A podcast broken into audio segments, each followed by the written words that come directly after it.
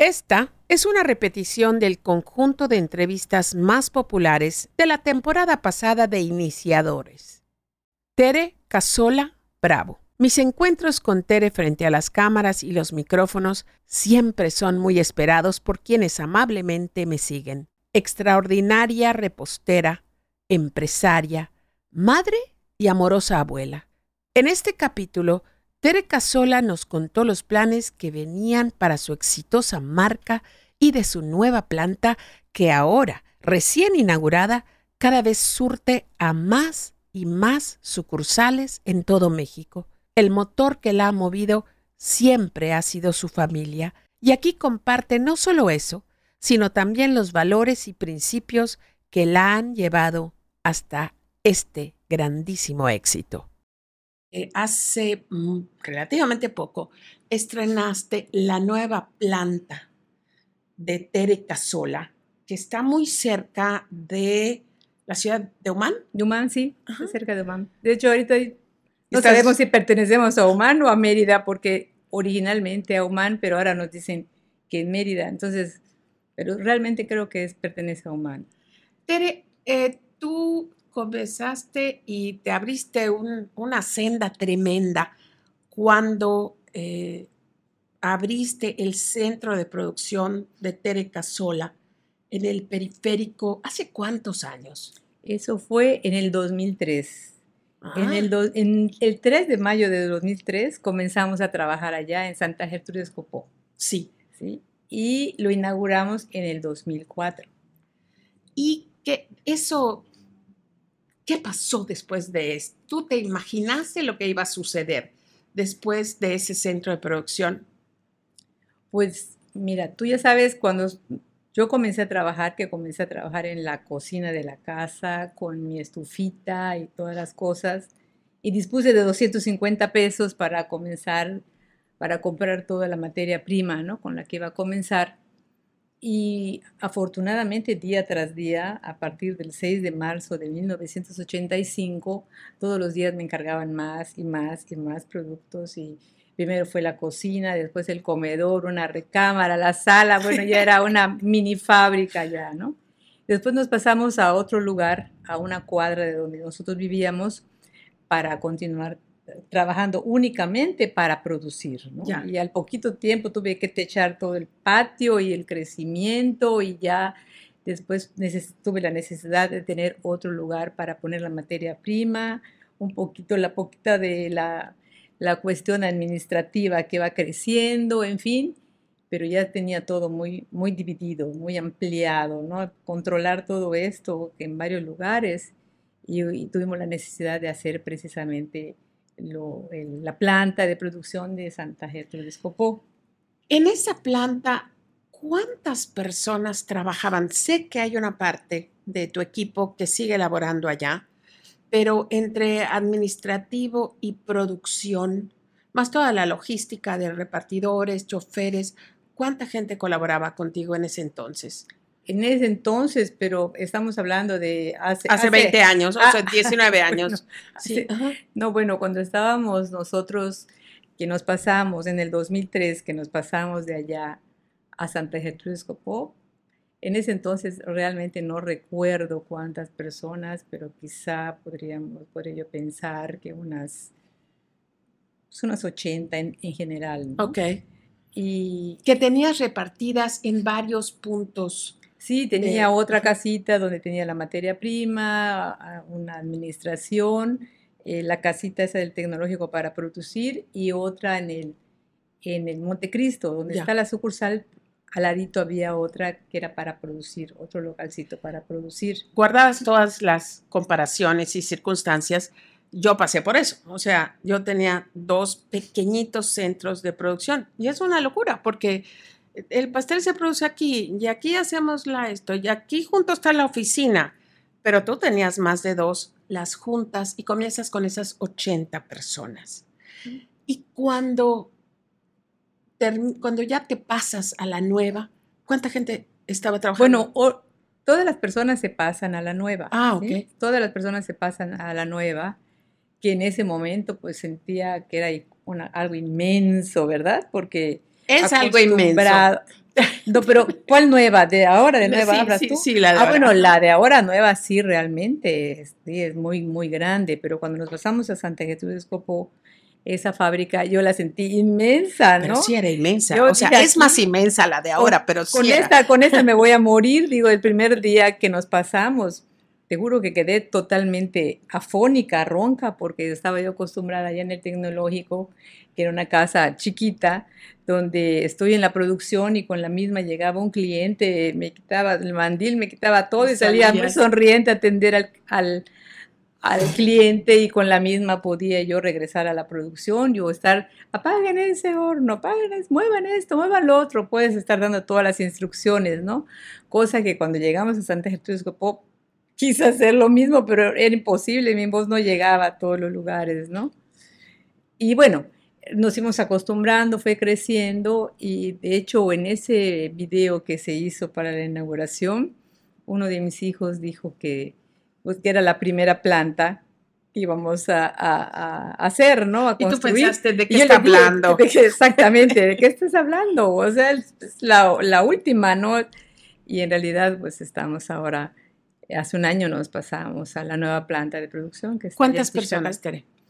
Ahora tenemos en lo que es la parte de la producción y la parte administrativa y, y la parte comercial que nosotros atendemos directamente. Tenemos alrededor de 450 personas, Wow. pero en total, con todos los puntos de venta que tenemos, eh, yo creo que tenemos como más de 900 personas trabajando para la empresa. casi mil Sí. personas. Sí, porque tenemos 76 puntos de venta que ya Wow. tenemos en Campeche. 76 puntos de venta. Aquí en Mérida, ¿cuántos puntos de venta? Aquí en Mérida tenemos, bueno, si contamos los del, los del, las playas que Ajá. se cierran y se abren y todo lo Que son por demás, temporada. Por temporada tenemos como 35, Ok. 35 puntos de venta. Y en los estados de Campeche, Quintana Roo Tabasco, Tabasco. y la Ciudad de México. y la Ciudad de México, Y la Ciudad de México. que acabas de abrir una o dos. ¿O tres? Entonces, eh, primero dos en el aeropuerto en diferentes terminales. Bueno, en Ajá. tenemos las dos en la terminal 1. Ah, ok. Una se acaba de abrir y la otra ya está al abrirse. Ya. ¿Y la de la ciudad en dónde está? Tenemos tres en Quevedo, en Satélite y Quevedo, Satélite, te digo el otro nombre. Pero además de eso, vendemos por Uber Eats. Tenemos Ok. nueve estaciones que le llaman Las dark, kitchens. dark kitchen y esto. que no son tiendas al público, pero son lugares donde tú horneas, produces y se distribuye a diferentes puntos. Tere, entonces, cinco sucursales más las Dark Kitchens Más dar- las dark en la. Ciudad de México. Me quito el sombrero. Qué bárbara. Sí, Cuéntanos un poco, porque, eh, bueno, primero que nada, eh, la historia que de Tere Casola, de cómo comenzaste, eh, está en Padrecito Empresarial y vamos a poner el número del capítulo para que la vuelvan a oír, porque hoy tú me preguntabas de qué vamos a hablar. Ay, Tere, lo que me encanta de Tere es que piensa que no tiene nada que contar y que nadie se interesa en lo que ella hace, porque nada más hace pasteles y trabaja mucho, pero eres fuente de inspiración de mucha gente por muchos motivos. Y hay una historia que me encanta. ¿cuál? Un día vinieron y te dijeron, eh, señora eh, Casola, queremos una tienda de Tere Casola en el aeropuerto. ¿Cuándo fue eso? En el aeropuerto de Mérida. de Mérida. Ajá. Sí. Yo con mis fechas, no importa cuándo sea la fecha, pero No. a ti te llamó la atención que te dijeran, porque no fue tu idea, fue la idea de los del aeropuerto.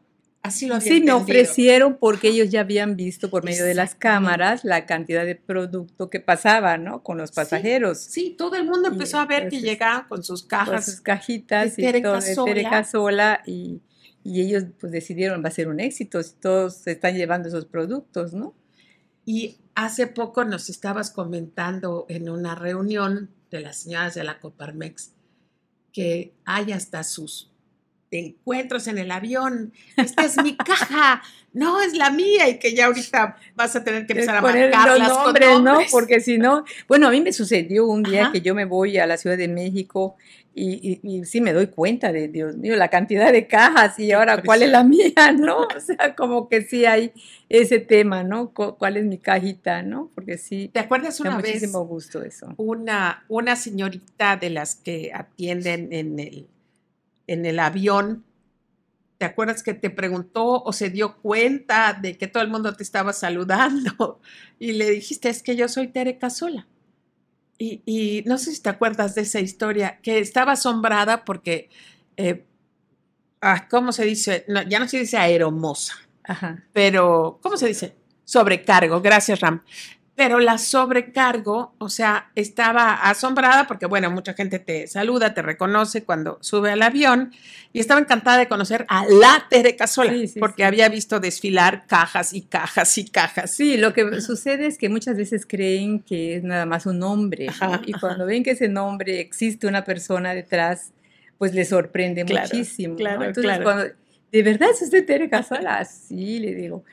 Bueno, ya me me trató, tú no sabes, ¿no? muy bien, muy bien. Súper Me ofreció todo, y vino, galletitas y todo el, relajo, muy bien, sí. ¿Qué tan seguido vas a la Ciudad de México o a Tabasco o a Quintana Roo, a Campeche?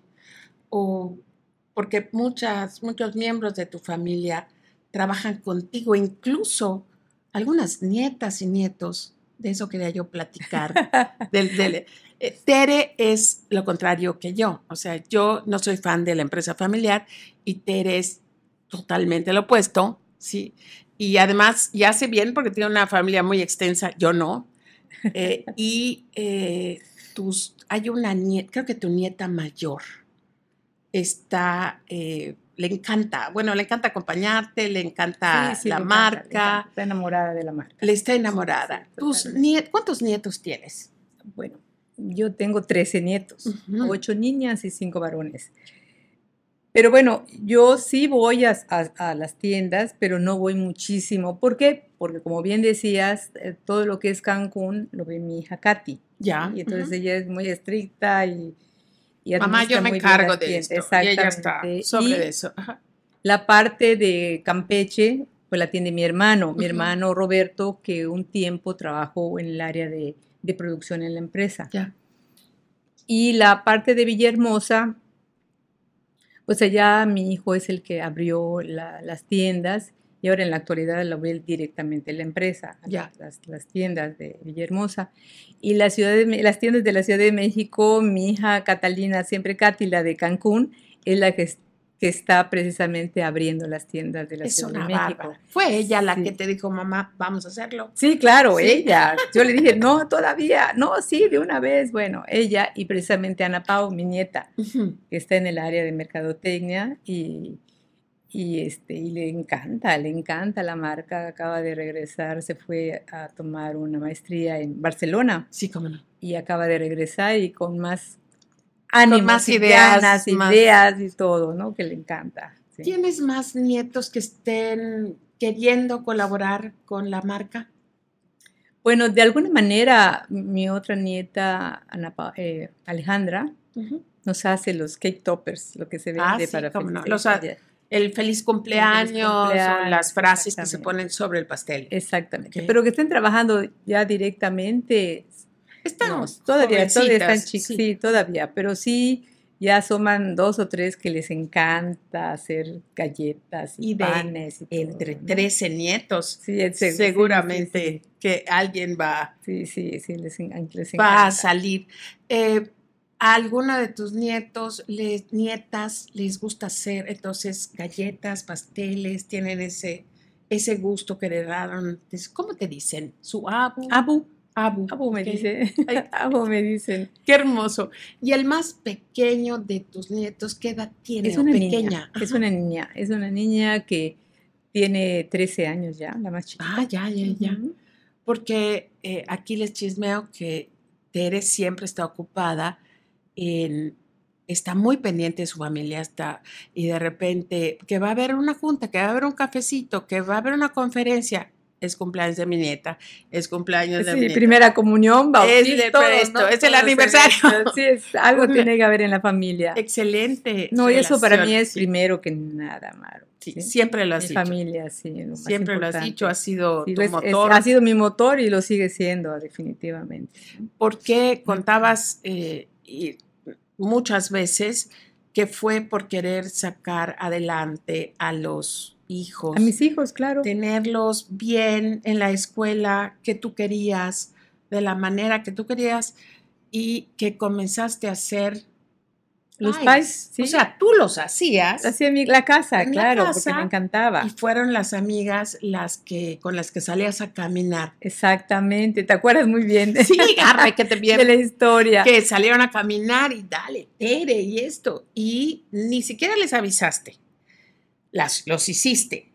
Salieron a caminar y entonces empezó a lloviznar. Exactamente. Y les, le- tú les dijiste, oigan, pues si ya está lloviznando y no Vámonos podemos a la caminar, casa". vamos a mi casa porque adivinen qué. Hice los pais. Y están calientitos, acaban de salir del horno, ¿no? Y se fueron todas, lo- comieron algunos, me compraron todos, me pagaron Sí. en ese momento y al día siguiente hice la misma operación y hasta el día de hoy ningún No has día parado. no he parado, no he parado. Has parado. En ese entonces daba clases en la secundaria. Ajá. Entonces yo seguía haciendo pais, con, dándoselos a mis amigas, pero hacía un poco más. Y eso los llevaba a la escuela donde daba clases. Ya. Entonces me empezaron a conocer también los maestros de allá de la escuela.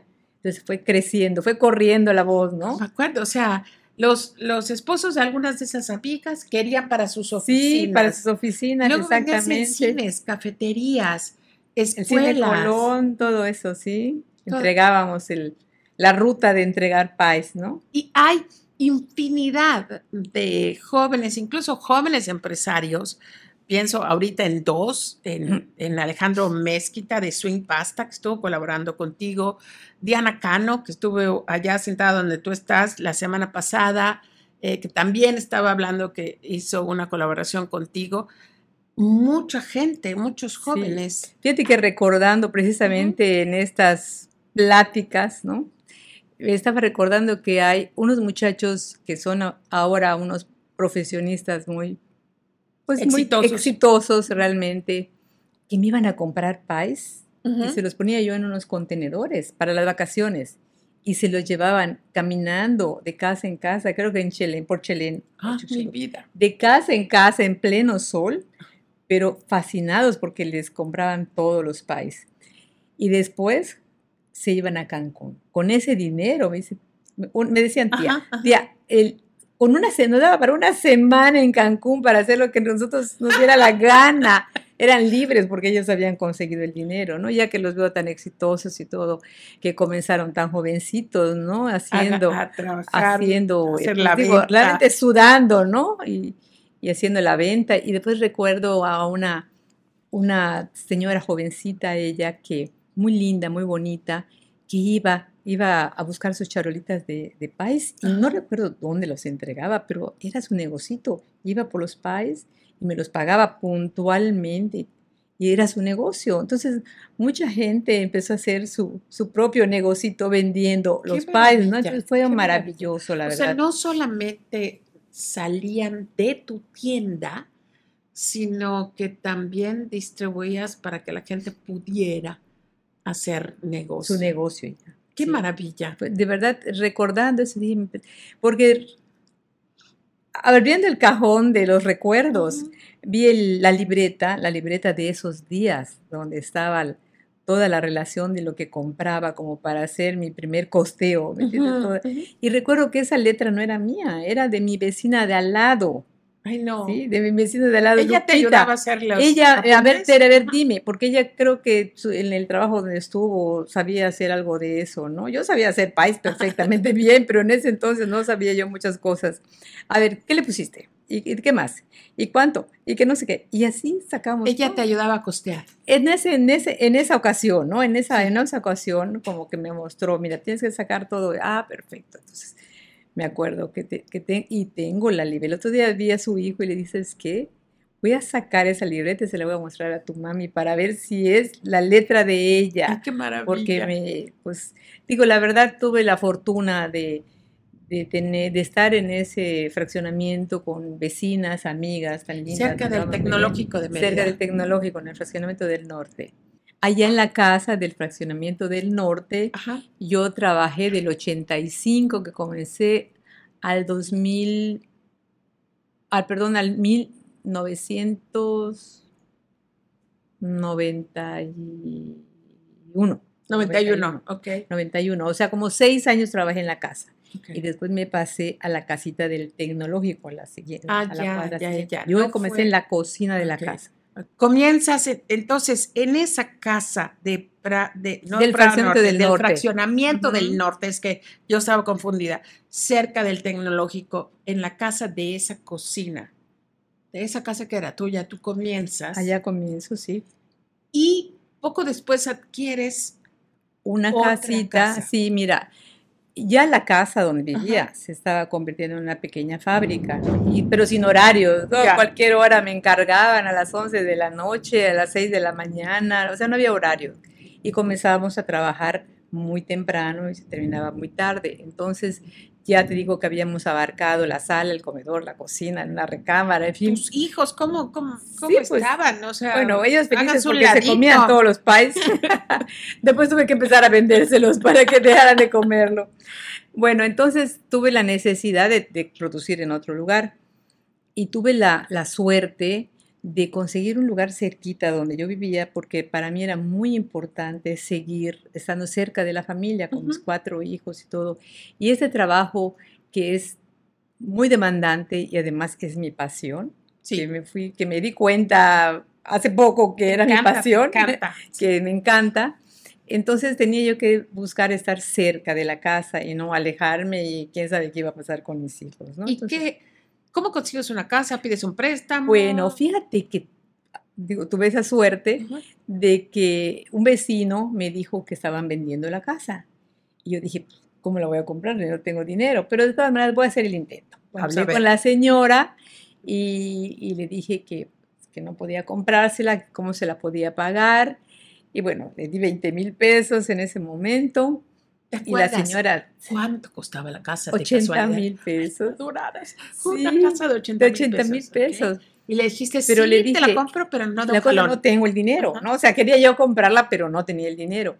Pero le junté esos 20 mil pesos para darle y la señora divina me dio las escrituras. No es cierto. Con esos 20 mil pesos me dio las escrituras. Qué linda señora. Y yo ¿Te se la- acuerdas de su nombre? Sí, doña Ligia. Doña Ligia. Ya, que Ay, paz descanse. Ay, pero Entonces- sus hijos los están oyendo. Pero qué divina. pero qué divina la confianza que tuvo en mí. Ajá. Yo le dije que se le va a pagar como en dos años. Realmente se la pagué en un año porque a mí no me gusta deber. Me Ya. siento muy mal debiendo. Sí. Y entonces la pagué en un año, pero yo desde que le di los 20 mil pesos tenía las, las escrituras.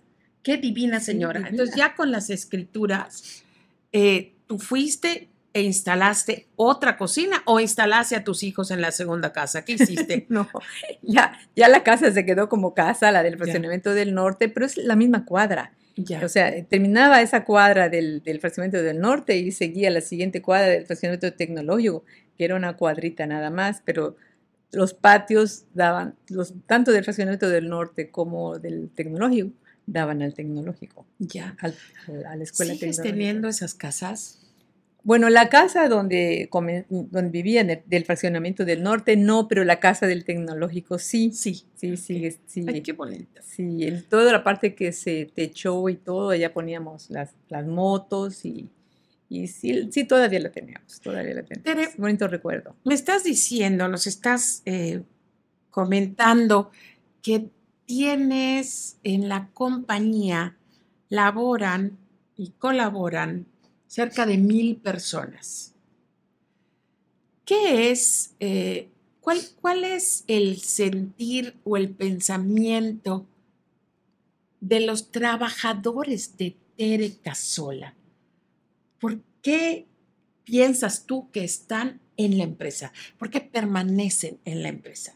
Mil gentes.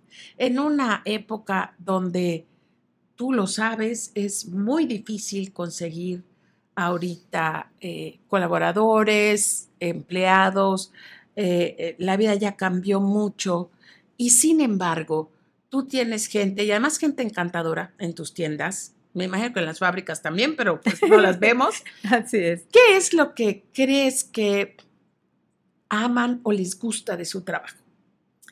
Sí, mira, quiero hacer la aclaración que esa cantidad de, personas son todas las que están en todos los estados, todos, formando todo lo que forma la marca, ¿no? Pero están trabajando para una marca, para una visión. Exactamente. Mira, eh, yo creo que la empresa es una empresa muy humana, ¿sí? Muy humana. Yo no sé si tenga que ver que, la directora sea una mujer, ¿no? No lo sé, no lo sé, pero... Bueno, sí tiene que ver que sea una mujer, pero también qué clase de mujer, porque pues habemos muchas mujeres empresarias. Bueno, sí. Eh, yo realmente nos preocupamos y nos ocupamos mucho del, del personal y siempre estamos pendientes en todos los eventos, ¿no? Siempre para sus cumpleaños juntamos a todos, a todos cada mes, a todos y les eh, cantamos y cortamos el pastel y tenemos allá las hojaldritas, las bolitas de queso y les hacemos un rato agradable a todos. Y para el día de, le hacemos la posada y todos, todos, todos tienen regalo. Para el Día del Niño lo mismo, todos los niños, hasta creo que las 12 años, algo por el estilo. muchísimos. Sí, todo lo que son para las épocas escolares, se les regala sus mochilas y se les regala, se les da unos vales para que compren sus útiles escolares. Bueno, siempre estamos tratando de cómo poder ayudar a, la gente. o sea, yo te he escuchado decir, eh, y sobre todo pues a, veces hasta hacerle ver a alguien que está en un puesto de gerencia intermedia, ten en cuenta, es una mujer, no va a salir. O sea, cosas como no va a estar viajando muy tarde en la noche. Sí, las consideraciones, por supuesto, qué es lo que suceda. Como, como ahorita la, la cuestión de la igualdad, de la igualdad ¿no? Pues pueden trabajar en la noche, pueden, pueden hacer lo mismo que el hombre, en realidad no, no es así. ¿sí? Entonces sí, nosotros en la empresa sí tenemos consideraciones con las mujeres, sí ellas no pueden, nosotros laboramos 24 horas, ¿sí? Es increíble esto, 24, o sea, una planta de ese tamaño, me imagino que es más costoso pararla. Sí, claro, claro. De hecho no se puede parar, ¿no? o sea, todo el, todos los aires acondicionados y todos los congeladores y todos los... Sí, ¿verdad? Como que uno no piensa en esto. o sea, encendido, Cuando tienes algo así, no puedes prender y apagar y ahorita claro, vengo, ya. Entonces, eh, eh, perdón por la interrupción, trabajas 24 horas, o sea, no tú. Que sí, el, el, turno, en los turnos, obviamente hay turnos más cargados que otros, ¿no? Sí. Pero las épocas muy bastante fuertes que ya comienzan ahora en octubre, y terminan hasta después del 14 de febrero, ¿no? Sí. Entonces empezamos a trabajar 24 horas más, o sea, con turnos más completos. Ya. Ahora el turno nocturno no está, no es completo. El, del, el de la mañana es el que está más completo. Está más. Tere, ¿cómo te fue en la pandemia? ¿Qué aprendiste? ¿Qué notaste? ¿De qué te diste cuenta? ¿Qué ¿Qué comprendiste que estaba de más? ¿Qué cosas te trajo a ti? Mira, a veces no se quiere uno acordar de, esas cosas, ¿verdad? Pero fue, sí, muy duro. O sea, una época de, de, crisis, de cambios, de porque no, no, no sabía, no, o sea, nadie sabía exactamente qué es lo que iba a suceder. Normalmente nosotros total. pensábamos que cuando mucho, exageradamente un mes y ya no iba a pasar nada más. Entonces cada día ves que se va recrudeciendo todo esto, ¿no? Bueno, entonces eh, la verdad es que todo esto, crisis, que son cambios, toma de decisiones muy importante y y esas tomas de decisiones tienen que ser muy rápidas, Maro. Y, si no fue esto y volver a cambiar el rumbo y nos juntábamos para... Porque no solamente fue la pandemia, ¿te acuerdas que hubo las inundaciones y los conatos de ciclón y los no sé cuántas cosas más? Fueron dos años. Sí, muy fuertes, muy fuertes. Entonces, todo sucedió. Afortunadamente, toda la gente que colaboraba con nosotros, de verdad, se portó muy bien, siguió. Nosotros seguimos pagándole bien, completo a toda la gente, no despedimos absolutamente a nadie, tuvimos que mandar a la casa a gente.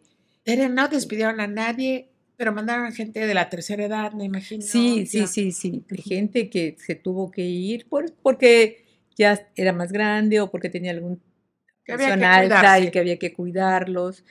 Y, Digo, muchas cosas nos llevamos con calma en el sentido que ya no habían eventos especiales, ya no habían muchas cosas, tú sabes, ya te, era el trabajo a tu casa y de, tu casa al trabajo, ¿no? Entonces eso de alguna manera ayudó, ¿no?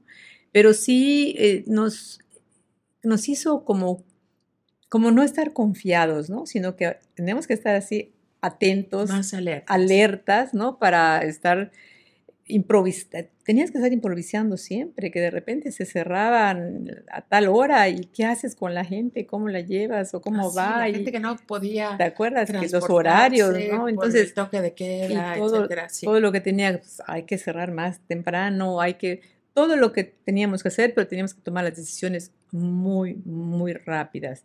Entonces nos hizo estar más atentos, alertas. Eh, pues estar ideando, o sea, nos, nos, nos volvimos como más agudos, ¿no? Para estar creando nuevas alternativas, nuevas maneras de producir, cómo hacerle, porque de repente... ¿Hiciste una reducción de tu menú? Porque tú tienes un menú, muy, amplio, sí, muy amplio. No, no, no se hizo nada, fíjate que Qué bárbara eres. No se hizo nada. Afortunadamente el giro, el, el, giro siguió abierto. Ya. Siguió abierto. Porque vendemos comida porque exactamente, entonces fíjate que el, día de, el 10 de mayo, primero fue el Día del Niño, porque primero es el Día del Niño, el 30 de abril. Sí, cómo no. Nosotros fuimos con, así conservadores en lo que íbamos a vender. Como probando la agüita. A ver, pero conservadores, porque nuestro producto es altamente perecedero, ¿no? Entonces, pero nos arrolló y se vendió absolutamente todo. Bueno, lo del 10 de mayo que estamos platicando, yo realmente nos preparamos llenamos las tiendas completamente porque dijimos, vamos a vender como el día del niño, o sea, toda la gente va a ir a comprar y todo. Resulta que cambiaron la, manera, es, el, gobierno ya dijo que ya no se podía, que tenía que ser o entrega a domicilio o imagínate drive-thru, pero yo no tengo drive-thru, imagínate entregar todo ese producto de entrega a domicilio, imposible, en una hora. Todas las personas que tienen mamá Sí, todos tienen todos. todos tienen mamá, todos tienen mamá. Pero decimos, ¿qué hacemos? O sea, tenemos que hacer algo. Afortunadamente, toda mi gente se puso las pilas de una manera impresionante y salían tomaban el pedido, regresaban, iban por el producto, se lo entregaban a las personas, a veces tenían que dar cambio y bueno, y todas las vueltas que tenían que dar. tráeme la terminal porque te voy a pagar con tarjeta. Sí, otra vuelta. Y, sí, sí. sí, pero la verdad es que al final vendimos bien y la gente de verdad, yo estoy agradecidísima con todo nuestro equipo porque de verdad trabajó de una manera impresionante y se logró el objetivo. Qué maravilla. del 10 de mayo, pero fue mucho trabajo. Sobre todo porque habíamos estado guardados tantos meses y en, esa, eh, en esos meses todavía, lo que decíamos hace un rato, ¿no? todavía pensábamos, ahorita dentro de un mes pasa, dos meses y ya. Ya en, mayo ya vamos a estar bien y se, y se iba alargando. Alargando y alargando y, cerraban los restaurantes, ¿te acuerdas? de cada vez cerraban todo y entonces la gente, pues, ¿qué le quedaba, no? Disfrutar su pastelito, o sus galletitas, darse, darse el gusto. de queso, darse el gusto. Y entonces, pues nosotros nos esmerábamos mucho para cumplir con todo lo de, lo de la ley, todo lo que la ley marcaba, o sea, sí. todo lo que tenía. Bueno, sabes una cosa, llegó un momento en que yo veía que hasta los vehículos que entregaban nuestros productos todos los sanitizaban, les echaban hasta las ruedas y todo. Les digo, tú sabes que esa rueda ahorita ya se va a volver a, contaminarnos, pero todos. Pero de querer hacer las cosas extremamos todos, los, todo extremamos las precauciones, todo, todo conforme a la ley. Es más, creo que tuvimos un reconocimiento, la empresa tuvo un reconocimiento de que se portó, mira, a la altura. como con siempre. Todo, con todos los, los, los los cuidados. ¿Cuál fue el producto más vendido durante esos años surgió un nuevo gusto por algún sabor o sigue siendo la reina la rosca? Mira, la rosca yo creo que va a seguir por muchos años, no, nadie la va a destronar. La rosca, bueno, surgió la rosca extra queso, ¿no? Le pusimos más ah. queso a la rosca. Y sigue las bolitas de queso, la hojaldra, el bizcocho inglés, el que gusta muchísimo. Oye, a mí me encanta. Creo que es mi favorito. Bueno, no, el de tres leches extreme. Ese es el número uno. Ay, qué bueno es. Y hay el tres leches con coco, el tres leches de chocolate. Y ahora tenemos el extreme de queso de bola, que viene así redondito y está de verdad. Lo voy a probar. Delicioso. Pero ¿cómo se te ocurre la receta de la rosca brioche con queso crema, porque para mí, y creo que para mucha gente, esta idea de rellenar con queso crema Filadelfia, que no cualquiera, fue terca sola. Sí, así es. Después todo el mundo le empezó a poner queso eh, Filadelfia a, todos y a veces hasta no Filadelfia, pero tú comenzaste. Así es. ¿Cómo, qué pasó? ¿Cómo llegó esa idea a ti? ¿Cuál fue ese momento? Ajá. ¿Te acuerdas? Oye, bueno, sí, sí recuerdo las primeras roscas que, que hicimos. Porque mira, yo, yo no soy de comer cualquier cosa, la verdad. Yo tengo así como... Eres muy fira. Eres muy no, finolis. No, se me, hay cosas que se me antojan, ¿no? O sea, esto mezclado con... Sí, no es que seas se pero sí tienes el gusto así muy... Tiene que estar sabroso. Tiene que estar sabroso. Yo sí. No está, no está riquísimo algo, la verdad, no lo como. O sea, digo, lo medio como para amortiguar el hambre, pero no es precisamente... Entonces, pero eso, recuerda, se lo debo a mi abuelita. ¿Te acuerdas también del, de la plática TED, ¿no? Que hizo un homenaje a mi abuelita porque ella nos, nos enseñó que todo tenía que tener así como que... Que tenía que tener su punto. Podían ser unos frijolitos, pero como Dios manda. Exactamente. Entonces, la rosca, que además, dicho sea de paso, hacer una rosca brioche no es así en Chile estas gordas, es difícil hacer una rosca pero darle ese punto, el, chiste es darle ese punto entre azúcar y sal, que ni es dulce ni es salado, ¿no? E, e, ese, esa combinación que cuando nosotros hacemos pruebas, Mar, podemos hacer más de 20 veces el, la receta o 30 o lo que fuera necesario. y tú puedes, puedo decir, ¿no? A veces yo creo que hasta les caigo mal. ¿Sabes qué? Un medio gramo más de, de azúcar, ¿no? de, pero todavía. De, sal, o, sea, hasta que cuando lo comas sientes esa explosión de, sabor, ¿no? Entonces, lo mismo salió con el pastel de queso, piña y nuez, que realmente yo fui, ay, me gustaría que solamente con queso, piña, no, pero con la nuez, ¿no? Como que la nuez, que es delicioso ese pastel de queso, piña, nuez, ¿no? Entonces, esas combinaciones son las que a mí me gustan. Pero nacen porque estás probando algo, lo, lo estás saboreando y dices, Eso le faltaría, yo le pondría, le quitaría, ¿no? Si cuando cocinaba, cocinaba yo todos los días en la casa, pues yo soy creativa, o sea, yo hacía los guisos y bueno, nunca salía igual el mismo porque en ese entonces no seguía yo una receta, como ahora que se lo dejo a la muchacha todo bien, bien escritito, ¿no? Todo el, ayudante de, la casa, ¿no? Entonces tiene que seguir al pie de la letra todo. Para que salga igual. Para que salga igual. Pero tú te, te, inspiras, ¿no? Y le vas poniendo y te sale algo delicioso. A mí eso, eso me gusta. Obviamente llega el momento en que tienes que hacer una receta, porque no lo puedes dejar, porque como lo tienes que pasar para que para que lo sigan haciendo, entonces ya tienes que saber exactamente o si no cuántos gramos de, de, sal, cuántos gramos de azúcar, cuántos, en fin.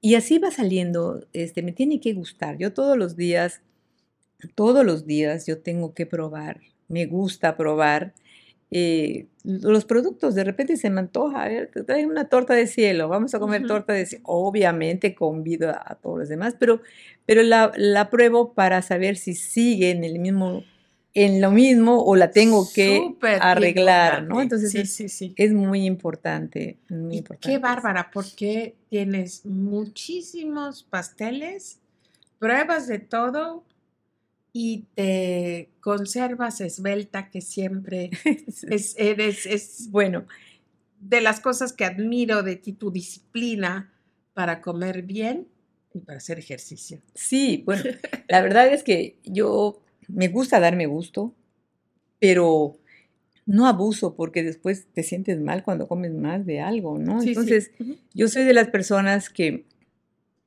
desayuno bien, como tengo que desayunar, como, pero tengo, dejo el espacio para el de, de calórico Ajá. para probar mis productos, ¿no? Entonces, bueno, puedo tener la hojaldra, llamo a mi gente, tomamos el café, yo me como una hojaldrita y todos los demás comparten, se comparte todo lo demás, pero, pero hay gente que se puede comer cinco o seis, Ya. ¿no? Me estaba Tú eres diciendo. co- un sommelier. Sí, bueno, claro, imagínate, Ajá, sí. los, los que, ¿cómo se llaman? Sommelier, los que los están del- probando el vino, pero no se puede tomar copa atrás. Imagínate, entonces ya Sí. dejarían de serlo porque ya no le tendrían el sabor, ¿no? Este, bueno, y, y la verdad es que cuando yo como algo y siento que enseguida rápidamente tenemos que revisar la materia prima, los hornos, quién lo hizo, si está capacitado, si no, entonces volver a poner todo a su lugar, ¿no? Cocineros principales, eh, ¿tú los entrenas o tienes a un chef que los entrena? ¿Cómo, cómo es eh, ahorita? Bueno, mira, ahora como eh, la situación es que nosotros tenemos una parte donde se hacen las premezclas, ¿sí? Ya. Y todos los este, productos primarios, vamos a decir. Hay un lugar donde se, se muele la almendra, se muele el queso, el queso de bola, Ya.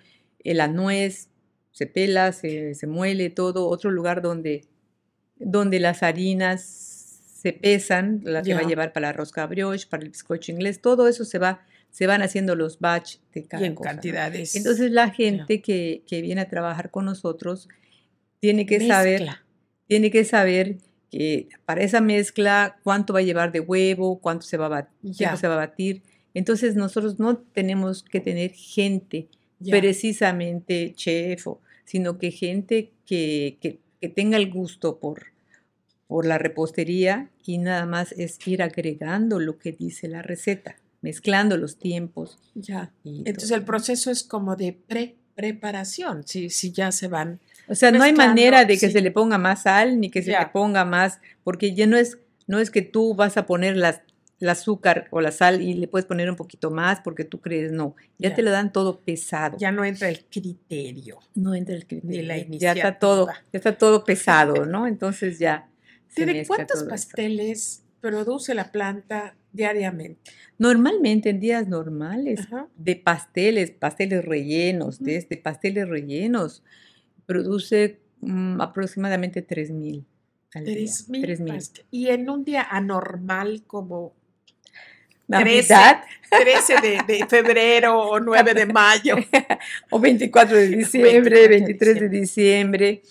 Bueno, pues, todo eso se, pues más que se duplica, ¿no? Más de 5 mil, 6 mil pasteles. ¿Qué? Pasteles barbaridad. nada más. Sí, Aparte sí, las sí. roscas, aparte los panes, aparte hojaldras, bizcochos y, todo lo demás, ¿no? ¿Tu producto de casola favorito cuál es? Yo tengo varios, según, según mi estado de ánimo, ¿no? Según mi estado de ánimo. De repente, pues puede ser la hojaldra, a mí la hojaldra me encanta. Eh, el pastel de tres leches, el extreme, igual me encanta. Es- es Pero cuando pruebes el extreme de chocolate te va a apasionar, igual porque está divino. Y me gusta muchísimo el especial Terecasola, que tiene nuez. Ah, sí, tiene, que tiene varias capas de tiene, sí, cremas de diferentes. tiene de nuez, eh, fresas con queso, durazno con queso, igual ese me encanta. La torta de cielo. Bueno, por eso depende del Todo, momento, ajá, ¿no? de- A veces en el desayuno, sobre todo cuando estoy en la playa, en el desayuno, un pedazo de torta de cielo con tu cafecito, viendo al mar, no, no hay nada mejor que eso.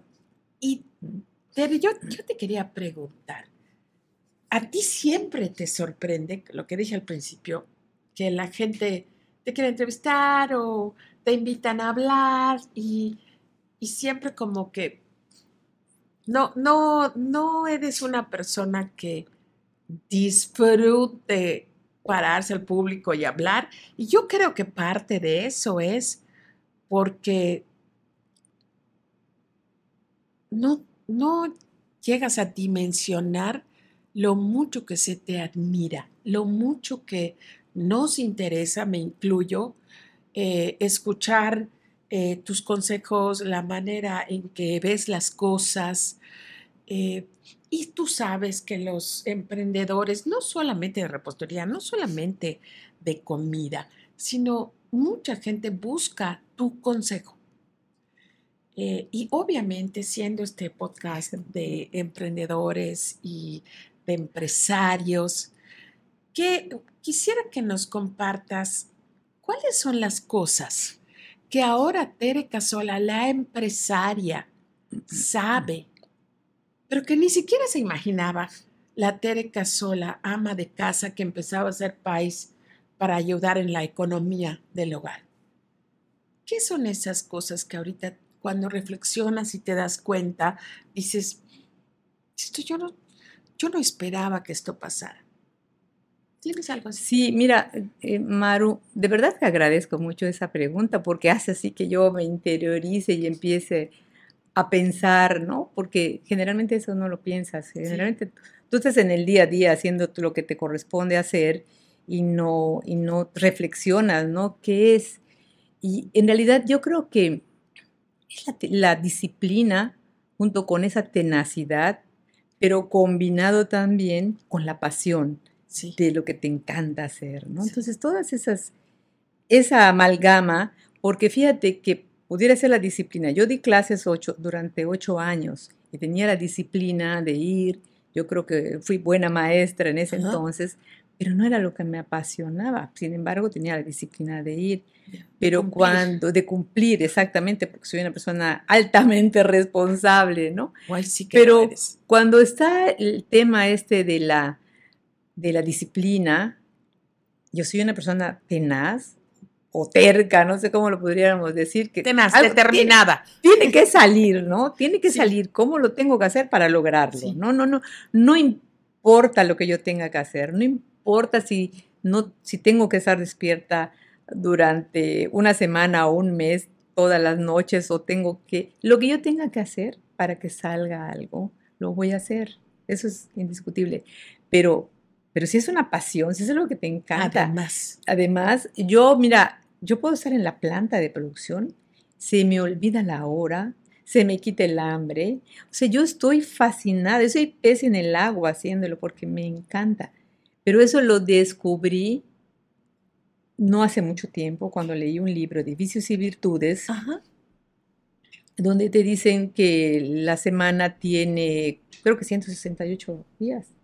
Una semana, 24 horas por 7, ¿cuánto es? 24 horas por 7, creo que son como 150. No, 168. A 178. 168. Entonces, esas horas, obviamente habla de vicios y virtudes, ¿no? Entonces, esas horas, ¿cuánto debes de ocupar para el descanso, para la higiene, para la comida, para el trabajo? Pero de todas esas cosas mencionaban también que debías ocupar un tiempo para tu hobby. Okay. Entonces allá dije, te para mi hobby. Yo dije, ¿cuál será mi hobby? O sea, fue una reflexión profunda. Ir a hacer ejercicio, ¿no? Pues eso más bien voy porque tengo que hacerlo por salud, por etcétera, ¿no?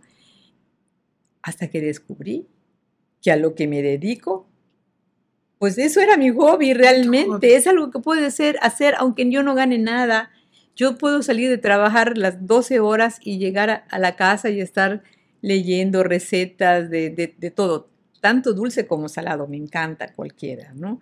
Entonces, eso es parte de lo que, del, creo que ese es, es la... secreto. Del secreto, ¿no? Tere, quisiera que ahondemos un poco más en, en la idea de este libro. Me gustaría preguntarte acerca de un par de libros que te hayan inspirado. Este que te movió, lo leíste hace aproximadamente 10 años, Vicios y Virtudes. Vicios y Virtudes. Del sacerdote Alejandro Ortega Trillo. ¿Cuál es la idea central y por qué te, te ha ayudado tanto? O pues no te ha ayudado, te hizo darte cuenta. Claro, me hizo darme cuenta de que, pues, de esa disciplina precisamente que yo practico, porque a veces crees que la disciplina es estar nada más en algo, ¿no? En este caso, eh, olvidarte de todo y, trabajo, trabajo, trabajo, esfuerzo. De, repente la familia, la sociedad, las otras cosas con las que tienes que convivir, tu descanso y todo esto es muy importante. Entonces, es darle al el tiempo que se necesita para cada parte de, tu vida como, un, como una persona integral. Y cuando comenzabas, eh, yo sé que ves pláticas TED, lees, eh, sigues algunos speakers, de los libros eh, que te inspiraron, que te empujaron cuando tú comenzabas. ¿Puedes mencionar alguno? Bueno, del, de muy, muy al principio es el Piense y hágase rico de Napoleón Hill. Es un libro que a mí me, me llegó, ¿me entiendes? me llegó muchísimo, eh, ¿no? Extraordinario libro, súper mega recomendado en la vida. Eh, Napoleón, Napoleón Hill escribió varios libros realmente inspiradores. ¿Cómo llega? Piénsese y hágase rico. ¿Cómo llega a ti? ¿Cómo llega a mí? No sé, cuando tú estás en búsqueda de algo, como que todo, todo, todo, lo, todo lo atraes, ¿no? Cuando piensas. Y siempre el afán de, cómo lograr las cosas, cómo ser mejores, cómo lograr mejores resultados. ¿Qué tienes que hacer? Porque hay gente que puede trabajar mucho, puede dedicarse mucho a algo, pero no lo logra. que, se tiene, que, como que hay algunos principios que se tienen que seguir. Y de muy estrictos, sí, exactamente, para lograr lo que quieren lograr, ¿no? Y que también es, el mismo autor escribe la actitud positiva. Que también es eso. Yo siempre les digo en la empresa que hay, dos caminos, ¿no? el negativo y el positivo. Entonces, el cómo no, no me interesa, el cómo sí. Sí. Cómo sí podemos lograrlo. Pero lo que tú pretendas hacer, cómo sí puedo bajar de peso, cómo sí puedo tener mejor alimentación, cómo sí puedo lograr hacer una gran hojaldra, por ejemplo, una rosca brioche, cómo sí. Cómo sí puedo hacer lo que, lo que pretendo hacer y dedicarle olvidarte de lo demás y enfocarte así como láser, a hacer lo que ya te diste que vas a hacer. Eso es, muy importante para mí. Y otro de los libros que igual muy al principio me ayudaron muchísimo es El hombre más rico de Babilonia. George Clayson. Eso me encanta que lo estés diciendo porque es una de las Biblias. Eso lo creo que lo tienen que leer todos. Todo el mundo. Todo el mundo. A mí me encanta ese libro este libro. Pequeñito, sencillo de leer. Una colección de como leyendas e historias del manejo del dinero que tenían los antiguos babilonios o fenicios, pero tan pertinente ahora. Sobre todo ahora. Sí, se me hace un libro extraordinario. ¿Sigues leyendo? Por supuesto, Maru, me sigo preparando siempre y fíjate que me gusta todos los ámbitos, sea de la parte administrativa, de crecimiento. marketing. No, no, no, de todo en general, ¿no? ¿Cómo, cómo puedes lograr sentirte mejor? ¿Cómo puedes, que de ejercicios, ya sea alimentación?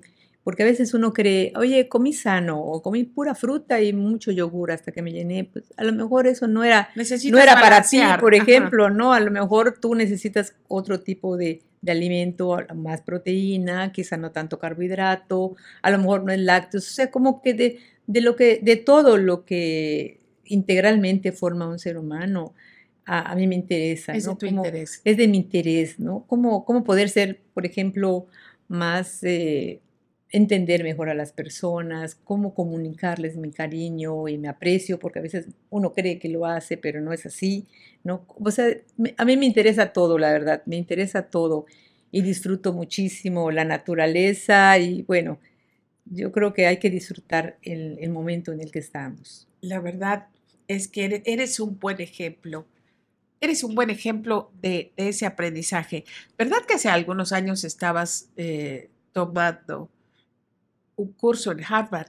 Sí, en la universidad. Sí, sí, ¿Nos puedes platicar un tomé el IPADE, sí, bueno, tomé el IPADE, que es una especialización en, negocios, y tuve la fortuna, la verdad, de irme una, una semana a Harvard, ¿no? Y entonces, no, para, nunca, eso sí, nunca en mi vida lo pude haber soñado, ¿no? Y estar una semana en Harvard fue para mí maravilloso porque me, dijeron, no, bueno, en estas, en estos lugares, en estos dormitorios, en esas aulas, pues han estado gentes muy importantes, ¿no? Y entonces, oh, qué padre, ¿no?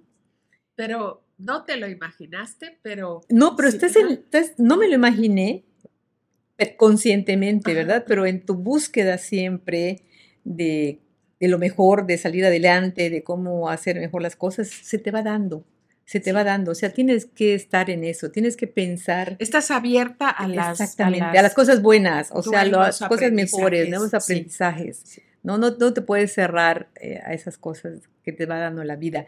Y hay que, y hay que decirle sí también, ¿no? Porque si no, pude haber dicho no. Pero tú... Pero no te lo puedes, no te las puedes perder esas cosas, yo creo.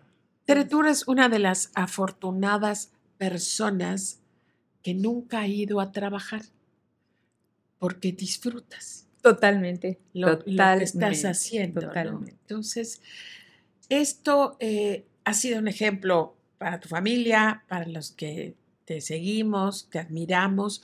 Y lo que acabas de decir, yo lo quiero reafirmar. Realmente es una persona responsable. Conozco a un chorro de, personas, sobre todo mujeres, eh, que amo y que convivo y que socializo. Y Tia sola no siempre te dice si voy o cuenta conmigo, pero cuando te dice allá voy a estar, jamás en la vida, bajo ninguna circunstancia, a menos que sea una cosa así, te deja mal. Y esto es algo que, que tiene que decirse. Esa es una. Y disciplinada hasta morir. O sea, en todos los detalles de, su vida, de su tienda, de su persona. Eh, de verdad que eres fuente de inspiración, amiga. Y gracias, Mara. Para que me quieres mucho. No, sí, te admiro mucho, te quiero mucho y, es uno de los regalos de mi vida eh, que seamos amigas, que, que, convivamos, que conversemos. Eh, Intercambiamos ideas. Sí, y además le gustan las galletas de cookies de tres nueces que hagamos en Navidad. Me encantan, me encantan. Las, disfruto, pero así, no, no me las como todas de un jalón, sino que las voy disfrutando. Las voy disfrutando. Tere, cuando pasen los años y ya nosotros eh, no estemos, ¿cómo quisieras eh, que Tere Casola, la mujer, eh, fuera recordada? ¿De qué quieres que presuman o hablen tus tataranietos cuando tú ya no estés? Ay, Maru. Oye, bueno, mira, más que nada, yo quiero, quisiera dejar el legado de que pues aquí yace una mujer, ¿no? Que, que demostró que sí se puede, ¿no? lo más importante es sí se puede. Siempre ha sido mi lema porque cuando viene mi gente me dice, es que doña Tere no se puede por esto, por lo otro, porque fíjese que no sé qué, que no sé cuándo. Ya me, me puedes decir mil y yo te puedo decir otras mil. Nada más dime una de cómo sí se puede. Con una, dime sí, cómo sí. ¿no? Entonces es eso, ¿no? Decir, sí, se puede. Me encanta que seas recordada y así va a ser. Tere, te agradezco tanto esta conversación. Gracias a ti, Maru. Y espero que haya una tercera. Por supuesto que sí. Vamos a sonreír hacia la cámara. Gracias, Tere. Al contrario, gracias a ti, Maru. gracias, gracias. Muchas gracias por escucharnos. Si encontraste la información útil o entretenida, por favor compártela. Queremos que mucha más gente conozca iniciadores. Esta fue una producción de Maru Medina desde Mérida, Yucatán, México.